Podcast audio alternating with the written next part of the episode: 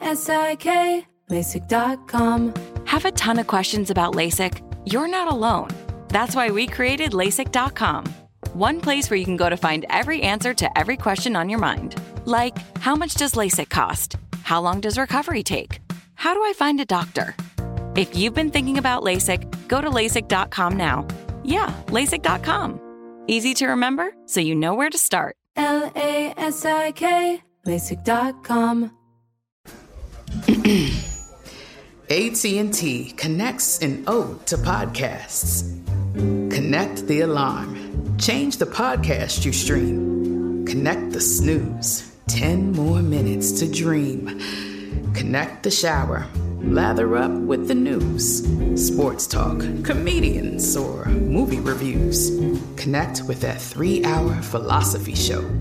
Change the drive into work in traffic so slow. Connect the dishes to voices that glow. Thank you to the geniuses of spoken audio. Connect the stories. Change your perspective. Connecting changes everything. AT&T. Hey everyone, this is Jodie Sweetin from the podcast How Rude, Tanneritos. I've been needing a quick getaway with my family, and the 2024 Hyundai Santa Fe is the perfect vehicle to take us there. It has standard third row seating, so I'm able to pack my entire family, plus pets, in the car, while also having enough room for our camping essentials. Available HTRAC all wheel drive will get us through any dirt trails, and available dual wireless charging pads will ensure we never have to worry about getting stuck with a dead phone in the middle of nowhere.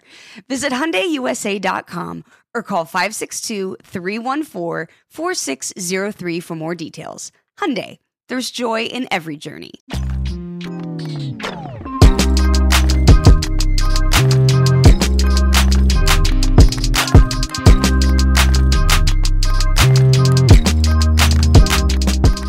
So, I just want to say hell yeah to what we just listened to, all right? And like I said, it is about to get even better. So, please welcome to the stage again, Propaganda and Dr. Natalie Hopkinson.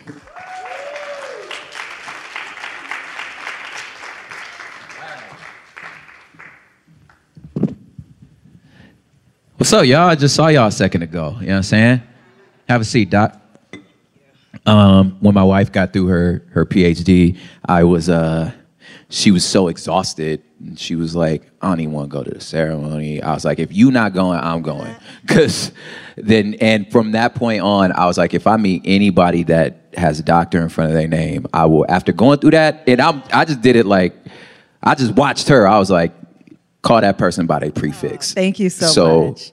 doctor, how are you? I'm doing great. I'm so happy to be here in Asheville. Hello, everyone. Hi. So, introduce yourself, a little bit of your work, and uh, we'll get into some questions for you. Sure. So, my name is Natalie Hopkinson. Uh, I'm an associate professor in the Department of Communication, Culture, and Media Studies at Howard University. Um, I'm also a, thank you, any Howard people here? Familiar with Howard? And All right. DC Mammals, you know what I'm saying? Yeah.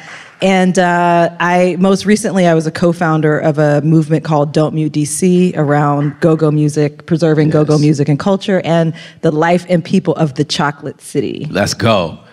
Yeah. Uh, any of y'all been through DC before? Yeah, you got any?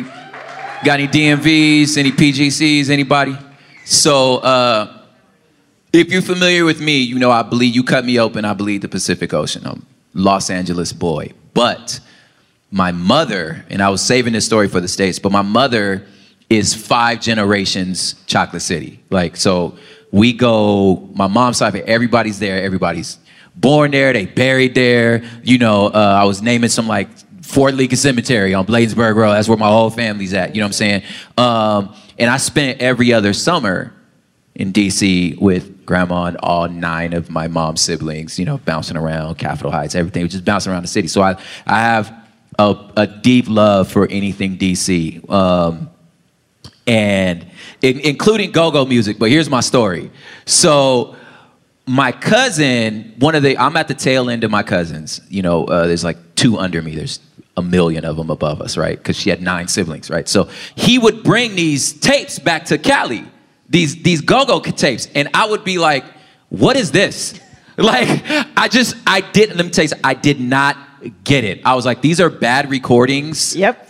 You would not understand songs. That's right. Yes, I was like this, and he was like, "Nah, okay, now listen to this." He brought he brought junkyard thing. Backyard boys, you know what I'm saying? D- d- d- was it Chuck Brown? That Yep, Chuck absolutely. Brown brought them all to the city, and I was just like, I don't, I, I was like, I don't understand. Like, and, and I, I don't understand until I was 16, and it was my turn to go to DC, and we went to a go go. That's right. I was like, now I get it. And that's the whole thing about go-go music, which is DC. It's a cousin of hip hop. Started in DC Yeah. the same time that uh, hip hop uh, it st- it started in the '70s. So DC is to the Bronx. Mm-hmm. Yeah. You know, sort of like parallel. Yeah. Um, and but it's live music. It's about 12 people on stage, Mm-hmm. multi layers of percussion, cowbell, cymbals, timbales, conga drums. It's Mm-hmm. got a lot of Afro Latin rhythms. And when you hear it on a tape, the tape is really just like a memento. Yeah, don't The translate. experience, yeah, it does not translate Yeah. at all. The experience is it's a conversation. So the music is a call and response between the audience and so the band is actually the audience is part of the band.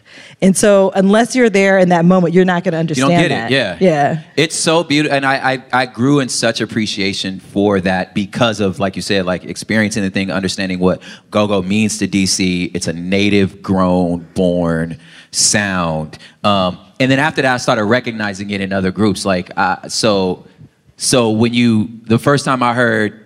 Uh, Crazy in Love. Yes, I was Beyonce. like, that's go-go. Like, Yep, I told the is. homies, I was like, yes. that's go-go. Rich Harrison produced that Yes. DC. Yes. That's go go. And then do you guys remember uh Amerie? Yeah, The this Yep. one thing is got Yep. me driven. Dun. You know what I'm saying? How the timing is like, du- du- du- du- dun. I was like, Yep.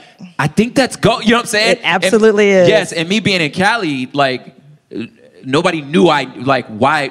What we, What are you talking about? And I was Right. like, it's it's DC, it's go go. You know? Yeah. It yeah. No. So I have a a very um, special moment for for go go. There was one time again one year. Cousin Jeff took me down. To, is it U Street that's got Yes, the U Street, Yeah, yes. See, yeah, with the one of the it was one of the one of the one of the clubs that's a house. I mean, that's probably all of them, right? But I don't know. Whatever. It was like a three story house. The basement was the open mic, Okay. and Bar none.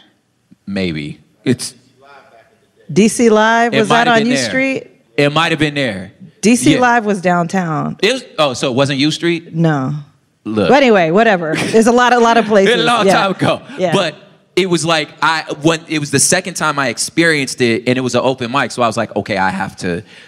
Cali boy, underground hip hop, battle rapper. I was like, oh, I'm getting on this, man. I don't care what y'all say. You know what I'm saying? So, so went up there, told the dude like, hey, look, I'm from Cali. You know what I'm saying? I do I do hip hop music back there. I would love to like, if is there any space on the list?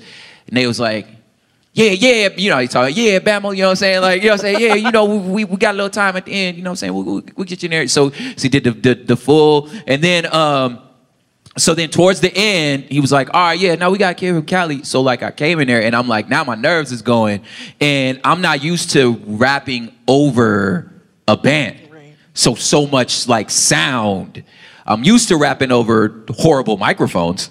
So like I have to know how to project. So I kind of knew how to project because I'm used to rapping on like karaoke machines. So I was like, I know how to do this, but like that but I did it. It was like, oh, pat myself on the back, slayed it, slayed that mug. Became friends ever since. I've like, I'm still tapped in with those guys. Like ever since, it was just one of the. But it was one of those like, yo, I just wish everybody could travel and experience this because I was like, I don't know how to tell anyone back home what that's like. Yeah, I mean, it's a very chocolate city experience. You know, Mm-hmm. it comes out of the segregated history of DC, segregated school systems. Um, you know, and, and it's, as horrible as segregation is, it did allow a space to protect these traditions that really go back to West Africa, you know, our roots. Hmm. So I started off writing about go-go. I'm not a DC native. I came to Howard um, in the Mm-hmm. 90s, and I was an arts writer at the Washington Post. Then I went to do my dissertation. I went to do my PhD at the University of Maryland, and I did it on go-go music. And so that's part of what I did was sort of really looking at these roots. And it's so go-go is not just also the music; it's fashion. You know, it's the sound companies. It's uh, people who sell the tapes. It's a whole multi-million dollar industry in DC. And um, you know, as DC has gentrified, it's one of the most intensely gentrified spaces in the country. Uh, go-go has been under attack through gentrification, but it also was attacked during the murder capital years of DC Yeah. when it really got blamed for it got scapegoated for all the murders that took place. Which I always say that the you know the conga players were innocent. They Yeah. were totally innocent. they just happened to be there when something went down, which a lot of things were going down when you have an epidemic of drug addiction Yeah. and gun violence. Yeah. Like things go down, and somehow this beautiful music um, got blamed for that. And so, in the last three years with the Don't Mute DC movement, you know, we've had an amazing turnaround as far as people, more people Yeah. coming to the realization that you did, which Yeah. is that, okay, maybe I don't understand this, but maybe this is something that has value. Man, man, make some noise for that, man. The Don't Mute DC thing. That's so dope. I feel a lot of kinship to like that and gangster rap. You know what I'm saying? Like the the music coming out of the West Coast too. You know, a lot of a lot of times for, you know, the the intermixing of like like you said, like this con, you know, guy playing the congas. He's like, I just happen to be from this project. You know what I'm saying? Like, right. so I'm like, I'm just from South Central. Like, you know what I'm saying? I'm running from the same Right. dudes you running from. You know what I mean? So and and I chose, and a lot of times, especially with a lot of like the gangster rappers, like a lot of them chose doing music to get away from the violence. You know what I'm saying? It's like, well, this is who we are. This is where we're from. It is what it is. I'm not scared, but I'm doing this to avoid that. You know, and even to be successful in because if you think about like at least how California's played out, and I've learned that it's a little similar to DC. It's like the way that our sections are. If you want to be a, a successful artist, you can't only do shows in hoods you good in. Like you gotta you gotta be able to play in areas that have like rival. That's right. You understand what I'm saying? Which means that means that I have to learn how to like navigate outside of, you know what I'm saying? So you pick up a lot of skills being able to be like, first of all, knowing the grid, you know, and where you are when there's no maps for it, you know, kind of knowing where you are. And then knowing, okay, who do I check in with? Who do I tap in with? Who do we make sure is this? And how is this? Okay, what do you need from me to make sure everything's okay with this? Okay, because I really just want to do this music. It's, was it similar over there too? Absolutely, absolutely. And so, you know, and the other thing that with the Go Go's were also really a place to mediate. You know, this is a place Mm-hmm. where everybody's celebrating. A lot of people from different communities are coming together. They're also a place to sort of heal from a lot of the Wow. trauma that's going on. You know, again, DC murder capital days.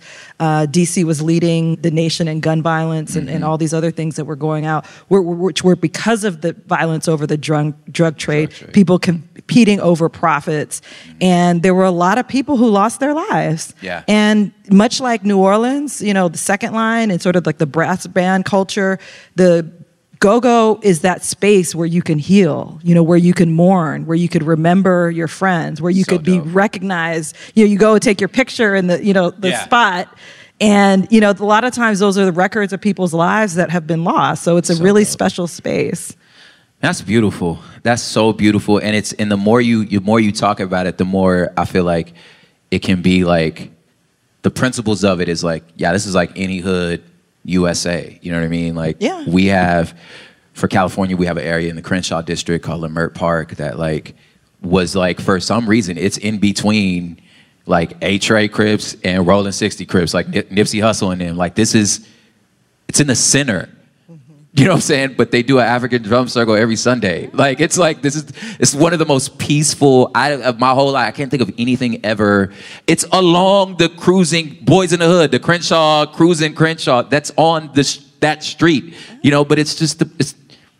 I remember my father bringing me on Sundays to the flea market, like as a child, just Leimert Park, you know. And then Saturdays, I bring my my, my little nephews. I, I said earlier, I'm a girl dad, so that my daughters aren't interested. But I bring like my nephews with me, and we just kick it on Crenshaw. And it's just, but that space, we just knew how the space was sacred. And it, yeah, it's a sacred space. Um, it's a place for art, communication, community, um, and you know a lot of the questions that my work has been asking the last couple of years is like, well, where are the arts grants for those drummers? Ooh, okay.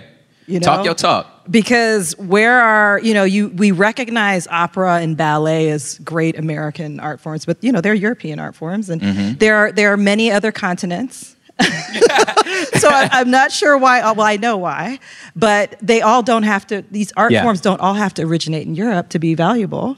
Some of them came right here on American soil. Things like hip hop, things like go-go music, but our public policy structures are not built to include them. And so that's a lot of the work that I've been doing the last couple years is really trying to really make these arguments and to try to help people understand that this is American art and it deserves the respect and the financial support. It deserves mm-hmm. the space. We make every American city, major city, makes room for sports. Yeah. They will put their money into these stadiums. They Yeah. will give tax subsidies to private people who are making money off of it because we appreciate that this is a special space. This is not to knock sports, right? No, no, no. This is a special space where people come together as, Yeah. and this is something that our society values. And so we have to to get to the hood politics part. Yes. We have to be able that has to also extend to the drummers and the drum circles. Yes. Yes. It's like, yo, pay us too. Yes. Yes.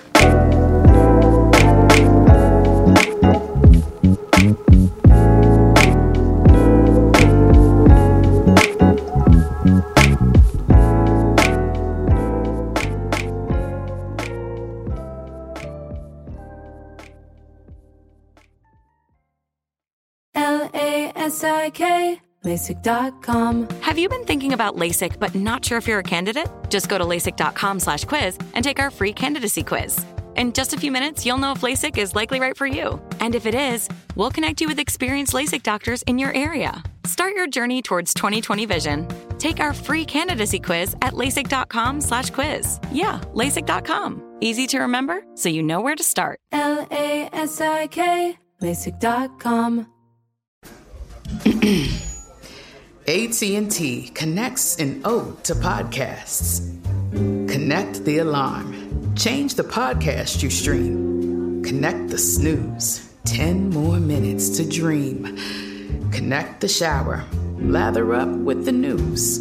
Sports talk, comedians, or movie reviews. Connect with that three hour philosophy show. Change the drive into work in traffic so slow. Connect the dishes to voices that glow. Thank you to the geniuses of spoken audio. Connect the stories. Change your perspective. Connecting changes everything. AT&T. Hey, this is Jodie Sweetin from the podcast How Rude Tanneritos. As a nostalgic voice from your past, I'm here to remind you that amongst the stressful and chaotic existence we live in 2024, you deserve to get away. It's time for a vacation, no matter when you're hearing this. And let me tell you how you'll get there. The 2024 Hyundai Santa Fe. Want to bring the family to the mountains with the Santa Fe's available HTRAC all-wheel drive? Well, it's got standard third row seating and available dual wireless charging pads for the kids who just want to stare at their phone and not talk to you. You know what I mean. Visit HyundaiUSA.com or call 562-314-4603 for more details. Hyundai, there's joy in every journey.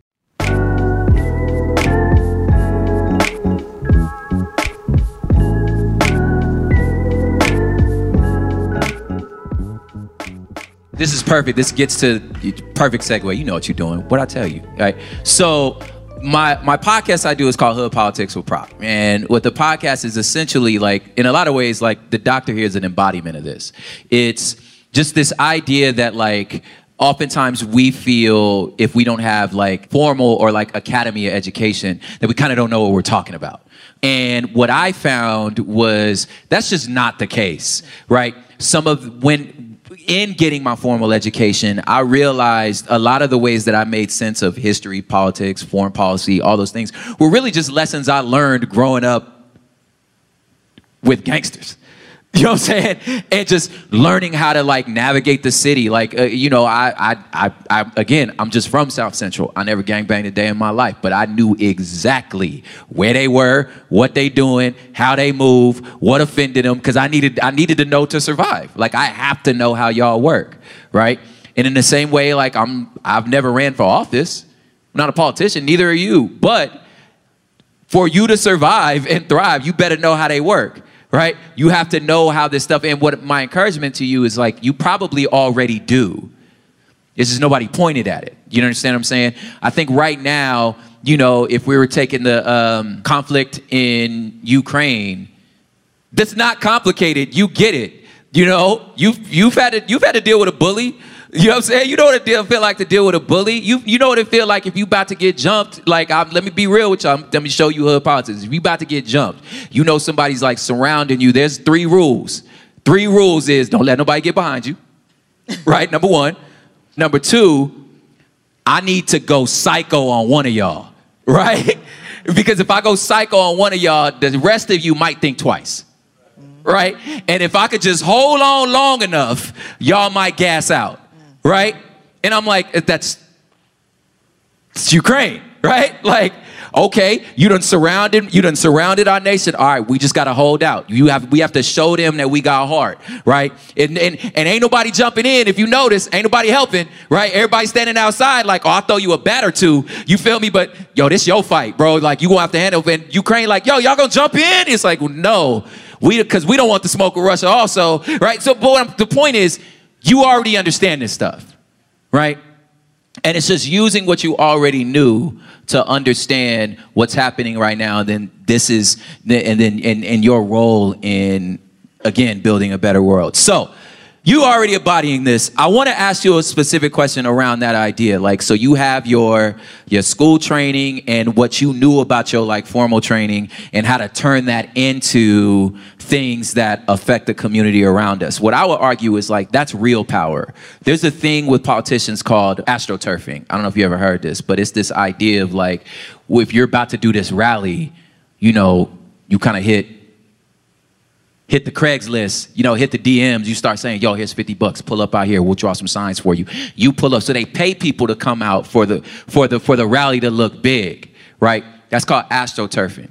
But I know dudes right now, and I bet you you, since you so plugged into the community, you could send out three texts and be like, hey, we pulling up at this park. Y'all, y'all pull up. 100 people on the street. You know what I'm saying? 100 people outside. You're like, hey, we're going to do a barbecue at MacArthur Park. Let me, and the whole city come out that's real political power. Politicians pay for that. So what I'm saying is like somebody like yourself, ultimately my hope for this show is to onboard people like us into policy.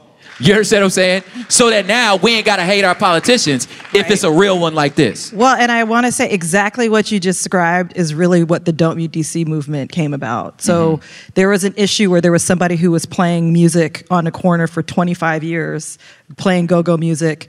The neighborhood was gentrified. Gentrifiers came in, demanded the music be shut off. Everybody rolled up. Everyone. There was not, I mean, you had 4,500 people who came on the corner of 14th and U Street Yes. To, to watch Backyard Band perform. Let's go. And so, like, the go go bands have that type of pull. Natalie Yeah. Hopkinson, not so much. Yeah. right? But the go go the go go bands, if you say Big G is going to be at the corner of 14th and U, you going to have The a city's whole- coming. They're coming. yes. And so, what we've been do, able to do with the Don't Mute DC movement, we were able to rally people to come to defend that corner Mm-hmm. and to be able to say, okay, every, everybody backed off. They're like, okay, never mind. We're going to let him play his music. But then we were like, you know what? We got other things that we want to say. Mm-hmm. Yes. So we talked about how they were going to shut down a hospital in Ward 7 and 8, the blackest, poorest part of the city, separated by a bridge. These are genocidal policy decisions Yes. we did a go-go in the hospital parking lot and every one of those council people they flipped the vote. It was 12 uh, 11 1 against it. It was the opposite you know when they Mm-hmm. Yeah. finally came to the final vote. Uh, we applied it to issues like school funding. They were going to take away um, a new building of this black high school put that on our list of demands. We talked about um, returned citizens. There wasn't a place for people who after having served their time in the district they had no place for them to come back to the district. And so we did a rally on New York Avenue, the middle of a workday. We had a thousand people come out um, to see these bands perform. Let's go. And so that's what I'm saying is the power of these. real So again, Dr. Hopkinson does not have that power, but I've read, what I do know is that the go-go musicians have the power. Yeah. And so once you pair them with people who are interested in different policy issues, there's nothing that we can't do. Yeah. And so we've been on a roll for the last um, the last few years in really winning a lot of arguments, including making go-go uh, named the official music of Washington D.C. That was a law that was Official. passed. So they gonna Yeah. remember. Everybody's gonna remember what go-go is. Let's go. Right. And and then now we're in the process of just figuring out how we institutionalize this. How do we Mm-hmm. do this? So when I was really like hearing you talk about that traditional knowledge. Mm-hmm. So I tell with my kids. So books, I'm a big fan of books. Yeah. I've written a few of them. I, I read a lot of them. It's a very efficient way to learn because you can learn, you could cross time and space, learn about people's experience. Wonderfully efficient way to learn. But the other way to learn is by sitting down and talking to people Yes. Observing and having experiences. Those are like two ways that you become smart and knowledgeable. And in our community, we have a lot of, uh, in talking about in the black community, you could just sit with elders. Yes. You know, you could sit with people who've been around. And so, you know, some of the work we're doing is around how do we make sure that that traditional knowledge gets passed on? And how do we make these power structures respect the fact that there is a thing called traditional knowledge Yes. and there's a thing called book knowledge. Yes. And ne- they're not, there shouldn't be such a great hierarchy between them. You yeah, you again make some noise for that right there. You know what I'm saying? Give give the doc her flowers. I like I think you're right. I think about in my own life, like if I were to go back home and tell my grandma, like when she was around, like, hey, you know, we learned it, you know, blah blah blah. Oh, they said yeah, this and this. Grandma would say, they don't know what they talking about. Let me tell you what happened. You know, and when I tell you, and I'm pretty sure you're the same, I will dismiss anything anybody else said. It don't, I don't care what the book say. When my grandma say, they don't know what they talking about. Let me tell you. I, I'm like, I immediately believe her. You know what I'm saying? And I'm like, and I'm pretty sure it's the same for you. We just don't have a name for it. What she's calling it is that's the name of it. It's called traditional knowledge. That's right. You know what I mean? It's why you know when we say don't cross railroad tracks. It's why you know, hey, don't go to that liquor store because of this, this, and this. Hey, when you go to the store, make sure you buy this version and not that version. That's traditional knowledge. Yeah, and grandma is the traditional PhD. She's the PhD. she, she the OG. She the- she's the one teaching things like even the food that we eat. Yeah. You know, like these are the these are our cultural traditions and that, those are passed down often by women. Yeah. You know, sitting around tables and Yeah. they just don't get the respect that they deserve. Yeah. So thank you for giving her her respect. Oh man, come on, give grandma her flowers. It's the thing she already. It's the crazy part to me. Again, it's like, but we we already do it. You know, we just don't name it, and I and I appreciate you naming it. And and again, like once you do name it, now you can institutionalize it and give it its flowers. That's great.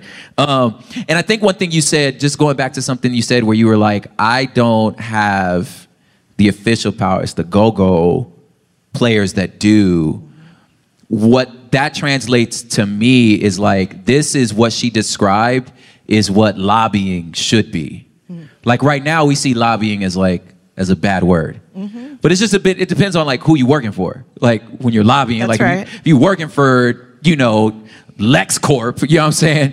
Then yeah, your lobbying is evil. You know what I'm saying? If you're trying to bend somebody's will for something that's just for a selfish gain, then that's evil lobbying. What she said was this: Okay, we have an issue. I know who got the juice, who got the clout in the, in the city. I'm tapped in with them. You're good with these people. You feel me? Which is something, again, people pay for that. To be good with somebody that knows how to get 4,500 people in the city. If you good with them, then do you know what I mean when I say you good with them? Am I going too far? Okay. Yeah. If you good with them, then now you, what you do, exactly what you said, you just pair them with the policymaker. That's called lobbying.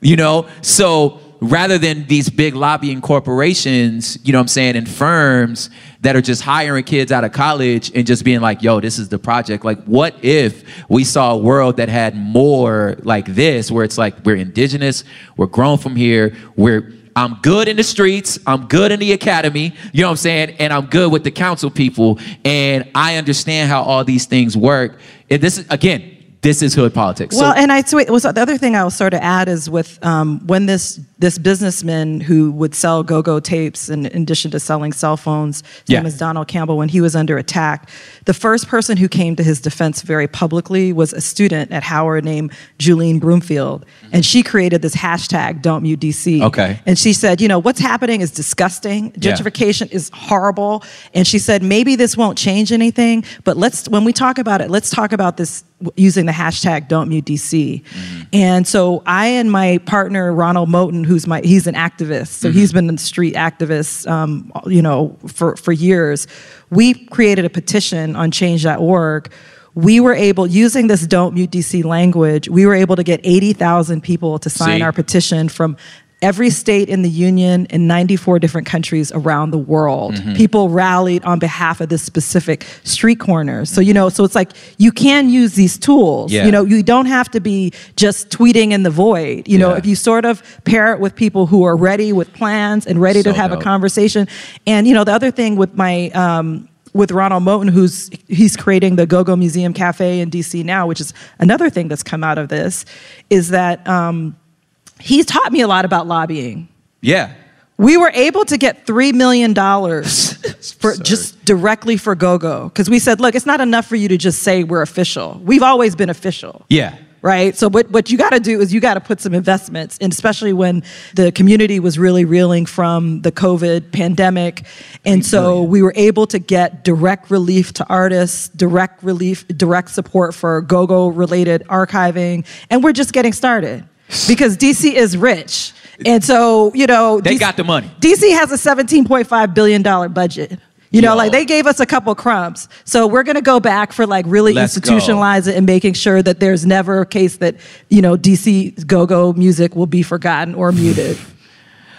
Again, man, if there's one thing I learned about one thing I learned about government is oh they got the money. oh, they do. They like don't let nobody don't let these people lie to you. They got it. They got it on them, right? One thing I've learned, um, and then I'm, to end with this last question. You know, but one thing I've learned was like, and I, I'll be honest with you, I learned this from my white friends. Be real with you. It's, and maybe maybe it's true for you, but it's let them tell you no. Like in the sense of this, if you don't ask, right, or just start doing, then you never know. Again, remember I talked about in the terraforming thing, there was a lot of ways I had to rethink what's actually possible. The thought would have never crossed my mind to ask for $3 million, to, to go into the thing and ask, like, yo, hey, y'all got money for arts? We need it. We'll, we'll run it. Like, I would never ask. And if you say no, then some of my other, again, another one of my white friends was like, no is a starting point. Exactly. It's just like there's there's a way to get to yes. I had to learn that from white people. I'm not gonna lie and, to you. and you cannot i mean the thing is is with the art like it sort of goes back to the drummers Yes. right in the circle like if if we've gotten it in our minds and the public narrative is around art is a certain thing Yeah. art aren't people who look like you or Yeah. look like me Yeah. right then you don't even think like okay we're entitled to this money Yeah. like i'm like not only do they need to do 3 million they got to do reparations for the last 40 years on, that they on, hadn't had on. anybody involved in this you know like it's a whole lot of checks that need to be and you know and we do it in a very systematic way um, you know i do i did charts I did an analysis of arts funding in DC. I found that 78% of the funding went to white neighborhoods in DC, where D, where black people are the are uh, the largest ethnic group.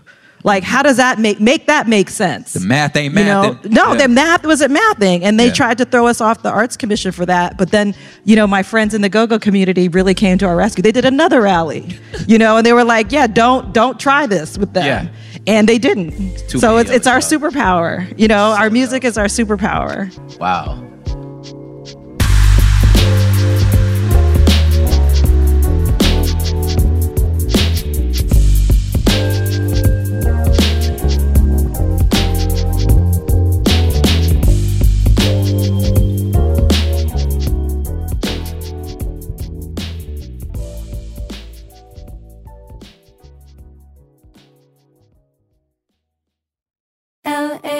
A S I K, LASIK.com. Have you been thinking about LASIK but not sure if you're a candidate? Just go to LASIK.com slash quiz and take our free candidacy quiz.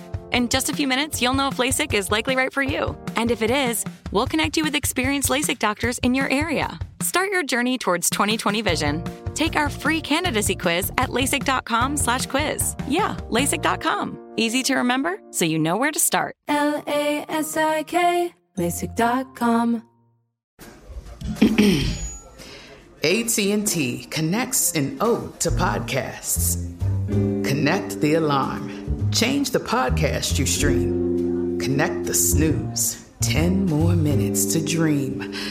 Connect the shower. Lather up with the news. Sports talk, comedians, or movie reviews. Connect with that three hour philosophy show. Change the drive into work in traffic so slow. Connect the dishes to voices that glow. Thank you to the geniuses of spoken audio. Connect the stories. Change your perspective. Connecting changes everything.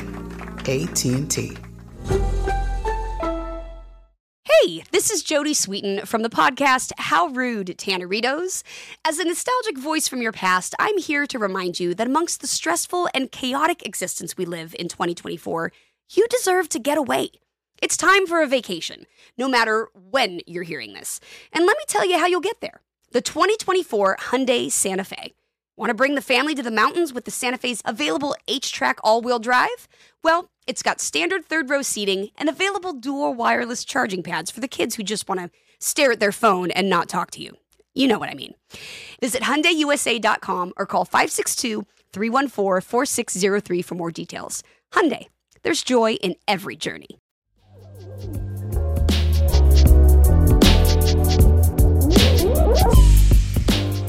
Man, that's actually a that's actually a better place to stop. You know, our music is our superpower. You you you have embodied what I hope for, what I hope to see in the future, where somebody who's in, you know, born and bred from the soil, you know, learned un, never left their roots, you know what I'm saying?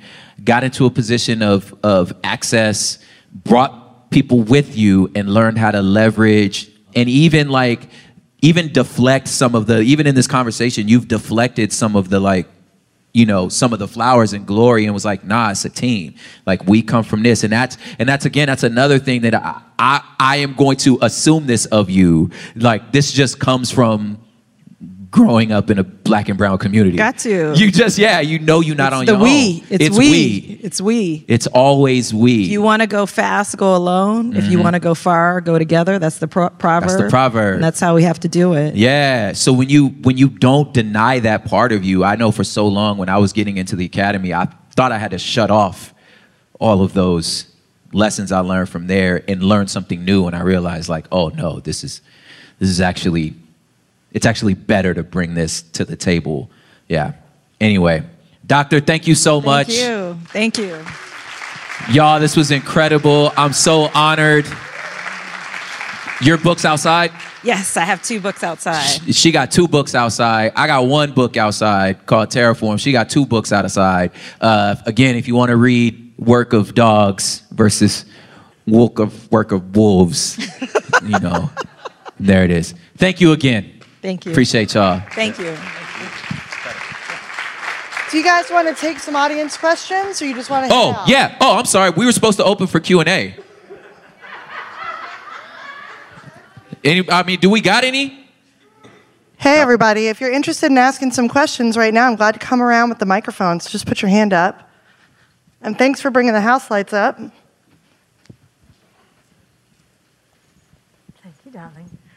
Well, first, I want to thank you so much. This has been an incredible inspiration, um, and I just thank the festival for doing this and bringing you guys here. And um, my question is I'm working in Asheville with a lot of people trying to save, trying to make sure that Asheville doesn't become Charlotte or Austin, Texas, or Bend, Oregon, and all these other cities that have just grown really fast and lost a lot of affordable housing and a lot of culture, a lot of the culture, built-in culture. And um, it is it is rare. it's it's like to know that you did it by music is great. And i think that one of the things that i've gotten out of this is like the positivity thinking of it as you know we have to become more inclusive and sometimes i get really angry and i expose that in my in my writings and in my standing up against you know the powers that be. But um, any any words of advice on how to keep that how to build i mean i'm getting this but any further thing that you can offer is great help Yeah, thank you uh, for the question. Actually, right now, as we speak, um, I mentioned uh, the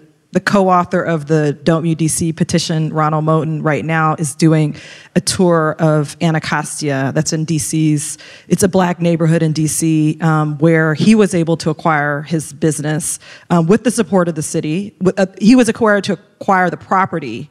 Um, and that also inspired some really innovative legislation in DC that allowed legacy uh, cultural business owners like him, uh, like a bookstore owner, like the several cultural businesses were able to get their um, to, to get ownership. And that's really the only way that you can assure that people won't get displaced is if they have ownership.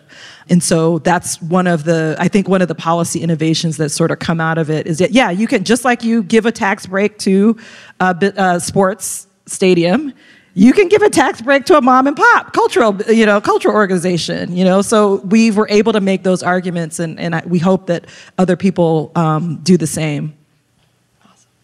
All right, we got another question down here. Uh, yeah, so I actually have more of a comment. Uh, first off, shout out to Prop Man. Been following you since uh, Humble Beast days. So Let's go. Let's shout go. out to you, man. Appreciate you. Uh, Doc, thank you so much for being here. Appreciate you just coming through. Uh, my name's Bess, uh, B E S. Thank y'all once again. And uh, just for shedding the light, man, just for bringing this to everybody's attention. Go Go, such a strong movement. You know, I got a bunch of family in DC as well. And uh, just wanted to invite you guys, if you guys have time, to Triangle Park. Uh, for those of you who don't know about Triangle Park, it is the last or one of the last remaining black cultural artifacts here in Asheville. And so we actually, me and my brother Nex here, right before we came through, we actually just finished having our monthly meeting, just figuring out what we were going to do this summer. For those of you who don't know, we kick stuff off at the park. We do live jams, DJ sets, band sets, sit up there, play chess, all the stuff that should go on. So don't neglect what's already going on right here in the city. For those of you who don't know right? It's good to see y'all up here. It's good to see that y'all came out to support them as we should. Shout out to Jessica for bringing them through. But I had to take a minute to shout out just folks in Triangle Park. you. Because we Thank trying to keep it alive. Yeah. And if y'all have time, I would love to show you the park just to point out the artifacts. I know y'all busy. I know y'all here for different reasons, but I had to point that out. Prop, I didn't know we aligned so much, man. Like I said, I've been following you for a long time, but girl dad got a cat for the exact same reason. Let's so I go. felt you completely. I was like, man, if I ain't love this little girl, that thing would be Let somewhere else, something, man. You know what I'm saying? Yo, and I got to shout out one more thing, man. If you ever need a DJ for your set, holla at me. Holla at me. okay, okay. Anybody else? And thanks, I'm going to get my exercise doing this today. All right, first off, I'm going to be really dense and ask you to spell out that hashtag because I'm Don't mute DC. yes Yeah. don't, like- mute dc d-o-n-t mute. d-o-n-t-m-u-t-e there. It is. DC. See, I was not getting it. and Thank there's a you. website don'tmutedc.com that has a lot of information that i shared Awesome. yeah DC statehood is hugely important, like nationally. Oh. Like, yes it is like thank what, you What can we do? What can we do here in North Carolina to support that? So that's a really strong movement, and definitely, I think, yes, very strong movement, really important. DC gets statehood, that changes the whole political game in the United States, which is why there's so much resistance in places like North Carolina, because it, it, it mutes the power, people who are already states, it mutes their power. Um, so I would say, I mean, there's I could probably send you some resources of the DC statehood. There's many organizers who's been doing working on this for decades, um, and I really think that now's the time. I don't know why people wait. Like the minute Biden got in, he should have. That should have been the first thing he did, so that we could, pres- you know, Yeah. that so that we they can't just take away people's voting rights and all the rest of the stuff that they're doing. They can only do that, and you know, without. Um, without DC being a state, so I think it's very important, and thank you for for asking the question. Anybody else? Yeah? Thanks. Um, thank you, first off. Great conversations. Um, I was sitting here reflecting a lot on what you were discussing about lobbying and lobbyists, and just sitting here thinking that what we consider lobbyists is like the power is the money. Like those are the ones that are lobbyists. Um, and just sitting here kind of trying to consider whether the issue is that right now the money actually has more power than people power or is that a mentality like what you were talking about in the beginning like our idea of what has Yeah. power is wrong Yes. Yeah. so this idea that like in don't mute dc like actually people are remembering that they have power um, so i'm just i don't know i'm rambling but just kind of thinking that got me thinking about like where is the power No, I, I, I you're you're actually nailing it. What what I have found, and I mean, obviously, you're actually doing the work, you know. But what I have found is like, no, the power is the access to the people. The fact that like That's what I'm saying. Like they politicians, the money is to pay for access to the people. You know what I'm saying? It's it's it's getting people to the. You know why why in the world if you're looking at like a rally on on television, why are there people behind the stage? Like it's absurd. What type? There's nobody behind us, right? Like why would you sit behind at an event? It's for the perception of power. It's to look like there's a lot of people here. Most of the time, ain't nobody in front of them. Everybody's actually behind. You know what I'm saying? Because they need to look like they have access to the people, right? So, so the power has always been again. Can I send out an email? Can I send out a text? Can I make one phone call and get 100 people outside?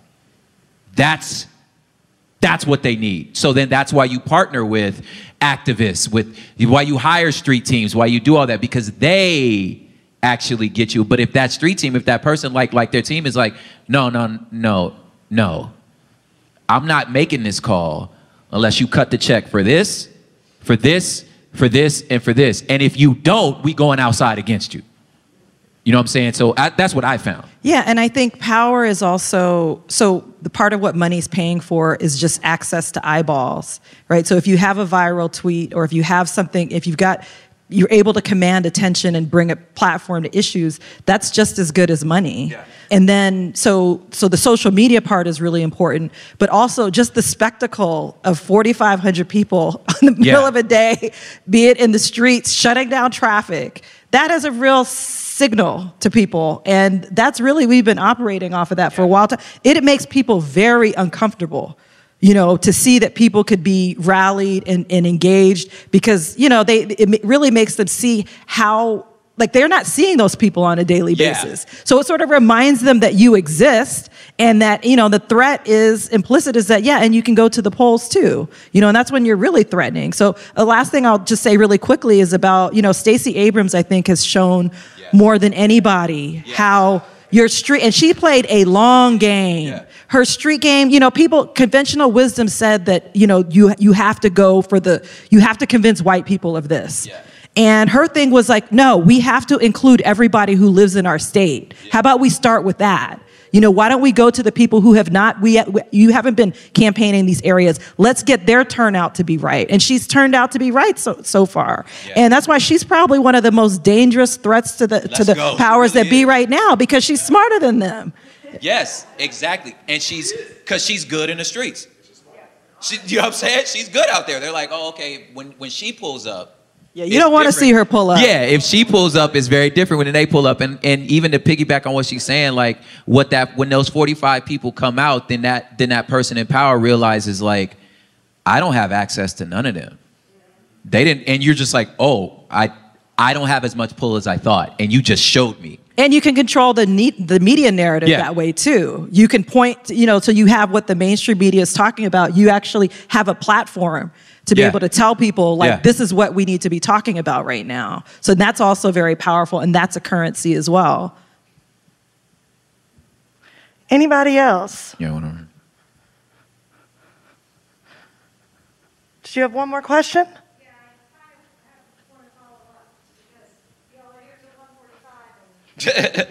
Well, we are going to send them out to sign some books. Well, I mean, I hear what you're saying. Here, we tried to save a group of us. We had 350 people. We wrapped a big um, four blocks to keep these Mhm. houses that held affordable housing, true affordable housing, from being displaced and those houses from being destroyed. We had 4,000 signatures. We thought for sure this happened in 1980 in downtown Asheville at 12 city blocks, and we wrapped it in in in um, sheets, and those all those buildings are still there. It feels today like there's a real different tenor. It's like um, it's not. It's like we did all of that, and it fell on deaf ears, and it continues to fall on deaf ears. And you know, it's urban renewal has been a horrible thing for Asheville. We used to have a thriving African American community downtown. It was great, and we just keep shoving them further and further. Everything gets further and further out, and it doesn't. And I and I hear what you're saying, and we haven't done the music part, but I hear what you're saying. But even the media paints those of us who are really about equity and affordability and climate change in the truest sense are being are being looked at like we are the you Hmm. know the pariahs. So how it's it's hard to stay the course when it feels very much like it's not we're not gaining and they're gaining. Well, I feel like you two, y'all just need to talk. You know.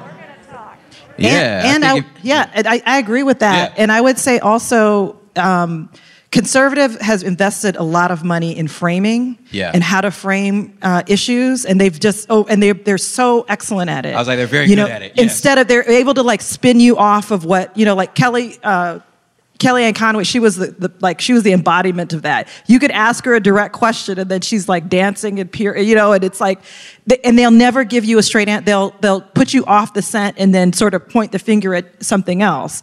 And so, what you have to do is just be stronger and be smarter and keep changing it and coming at it a different Yeah. way. And you know, partner with new people. Give this. I love this idea. That I Yeah, hadn't thought right about that. there, like yeah. right here. You know, get a hot DJ. You know, put it. That's so. What we do in DC, we do a, a conversation and crank. That's what we do.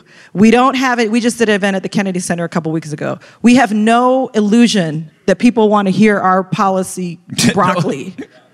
But we, they do want to come see Backyard Band. Yeah. And so they're going to have to hear a little bit of our policy, our conversation, and then they get to hear Backyard Band. And so it really, like, it elevates the issues. And so, you know, and I think once you really work with, gosh, you work with the artists, they're the most creative people, you know, in, in, in being able to um, express themselves, reach audiences, and just keep switching up the playbook. And i think that's the big thing is just Yeah. and don't don't give up. So i think with us like with dc dc people have said that chocolate city's dead. That's been the narrative for for many years now. And so it's got us to the point where we believe that we don't even exist in dc anymore when we're literally 40 something percent of the population still. We are the largest ethnic group in dc and the narrative is, is that we don't exist anymore. People don't even try for our votes anymore. And what this movement has done um, is that it just reminded us that okay, maybe it started with a little street corner, but we could win a battle. And then once you start Yeah. winning, you want to win all the time, you know. And so you just coming up with new ideas, more people come into the fold, and just keep working at it, and don't let them give up because we're. Progressives outnumber the people who want to maintain the status quo, and really so true. we we we we are going to win. I do think too. I, I want to hear what you have to. Obviously, I want to hear what you have to say. I think in in in addition to what us, what y'all have done well in me listening is like is not allowing the person to build a strong man to define your terms where you tell a term. What happens a lot of times in progressive movements is we come up with a word a term an idea and then it's told back to us in a very different definition and then weaponized Yep. You know, CRT. that like critical race theory like oh my, oh yeah this 70 year old concept Right. that you just discovered you know what i'm saying And don't understand. and still and still don't know what it means. You know what I'm saying? Yeah. You know, but but if we let you go, well, we're defending. And it's like I'm not defending what right. you're saying. That's right. Because that's not critical race theory. I don't know what you talking Right. about. You know what I'm saying? So if you like, I would even encourage you to be like. Not even let someone redefine your terms. No, No. this is this is no. I said what I meant. I said what I said. said what I said. You know what I'm saying? And this is what it means. I don't know what you talk about. We are saying this, and I think that that's something your movement has done well. It's like no, go go's an art.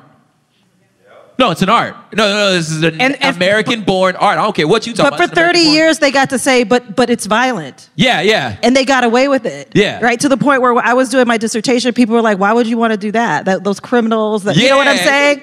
And like every, uh, it used to be every talk I gave, I would every time I got a question about violence, and I would very calmly say that the conga player is innocent. Yes. The conga player was just playing his conga. Yeah. What does that have to do with that? You know, the gun mm-hmm. laws and drug epidemics and blah Yeah. blah blah. These are two different conversations. Totally. So yeah, so that that I would say don't let them don't let nobody take your term and redefine it. Like it's your words. Yeah. Thank you so very much. I just want to thank you both for coming here. And my response is actually to the audience and not y'all. Um, as a Black Indigenous person who lives in Asheville and who's watched how things go, mostly talking to the white colonized people, like We had someone talk about Triangle Park. Like, we're not gone. These neighborhoods that you've pushed us out of doesn't mean that we don't exist. We're still here. We're sitting in indigenous land. The mm-hmm. problem with the most of these movements in Asheville is that they're run by white people that are not resourcing the neighborhood. They're not going and building true, deep relationships with black and indigenous you know, individuals and uplifting them. Instead, it's your faces everywhere. And of course, nobody going to come out and listen because if you're speaking towards the inequities, you need the people that are affected by the inequities. Mm-hmm. You, you can't keep doing things the same way. Asheville like acts like they're doing all of these things. We keep talking about reparations, we're talking about all of this stuff, but there is a multitude of beautiful black, indigenous, fire humans that live here that are doing these things, but our voices get stifled by your money, by your power, by what it is you all think you're doing. If you just plug in, step back, Yeah, tap in. and resource, tap in. Like they're mm-hmm. talking Yeah, about doing all this tapping in. Like we're here. How about you pay some respect to those of us that are here? Talk to our elders. Go to Cherokee. Talk to the people who own this land. We can't even be talking about reparation and talking about housing if we're not talking about land back. Like that's why this stuff Eek. keeps failing. Let's figure it out without white supremacy leading, because then we're just doing the same shit over and over again with a different toilet, and it doesn't work. Straight up. Tap in. You gotta tap in. All right, questions, comments, anybody else? All right, look, y'all. Thank you so much. Please give them another round of applause.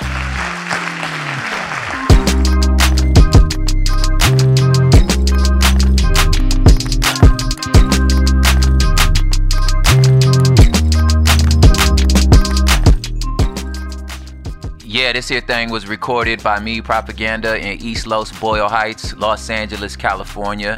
This mug was mixed, edited, mastered, and scored by Matt Osowski. I can totally say his name, guys. It was it was a shtick. He's going by Matt now again because he got into some legal situations with the name Headlights. Y'all know Common used to be called Common Sense. Y'all know Tip. T.I. was Tip. Sometimes it happened. Executive produced by the one and only Sophie Lichterman for Cool Zone Media, and the theme music by the one and only Gold Tips, Gold Tips, DJ Sean P. So y'all just remember, listen, every time you check in, if you understand city living, you understand politics. We'll see y'all next week.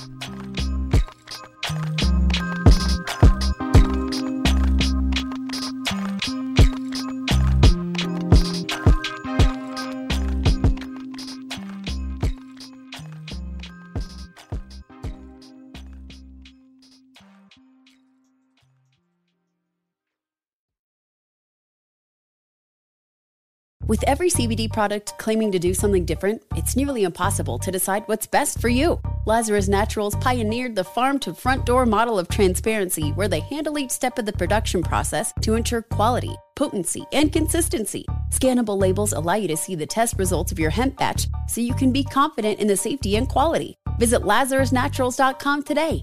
Lazarus Naturals, committed to improving your life as well as the world around you. Not available in Idaho, Iowa, or South Dakota.